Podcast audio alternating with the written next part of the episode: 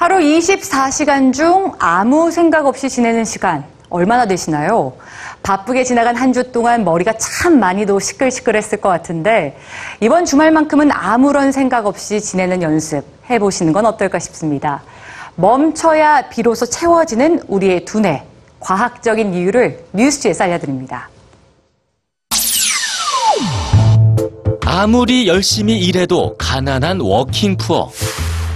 집이 있어도 빚에 허덕이는 하우스 푸어에 이어서 요즘엔 타임 푸어가 현대인의 새로운 자화상으로 등장했습니다. 혹시 여러분도 타임 푸어는 아니신지요? 이 타임 푸어에겐 늘 시간이 모자랍니다. 하루 24시간 쉼 없이 일하고 머리를 써도 해야 할 일은 줄지 않고 시간에 쫓기며 살아가게 되죠. 시간의 노예, 이 타임푸어로부터 탈출하는 방법은 뭘까요? 아이러니하게도 타임푸어들에겐 흐르는 시간을 잊어버린 채 모든 생각과 행동을 멈추는 일이 필요합니다. 2001년 뇌과학자 마커스 라이클은 그동안 알려지지 않았던 뇌의 활동을 발견합니다. 사람이 아무 생각을 하지 않을 때도 뇌는 빠르게 돌아간다는 거죠. 그러나 아무 생각을 하지 않을 때, 그러니까 멍하게 있을 때 활동하는 뇌의 부위는 당시엔 알려지지 않았던 부위였습니다.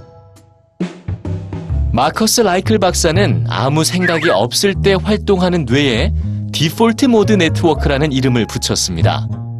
default는 컴퓨터가 부팅을 하기 위해 초기화되는 상태를 말하죠. 마커스 라이클 박사의 연구 이후 default mode network의 구체적인 역할이 속속들이 밝혀지기 시작했는데요. 그 중 하나는 default mode network 상태가 창의성과 밀접한 관련이 있다는 겁니다. 아무 생각 없이 산책을 하거나 화장실에 있을 때 또는 일손을 놓고 멍하게 쉬고 있는 순간 갑자기 꽉 막혔던 아이디어가 떠오르는 이유가 밝혀진 겁니다. 결국 시간을 내서라도 아무 생각 없는 상태를 만들면 더 많은 시간을 얻을 수 있다는 거죠. 하지만 아무 생각 없는 시간을 앗아가는 가장 큰 방해물이 있습니다. 바로 손에서 놓지 않는 스마트폰인데요. 스마트폰이 앗아간 것 중 하나는 아무 생각 없는 순간 혹은 지루함을 경험하는 시간이었습니다.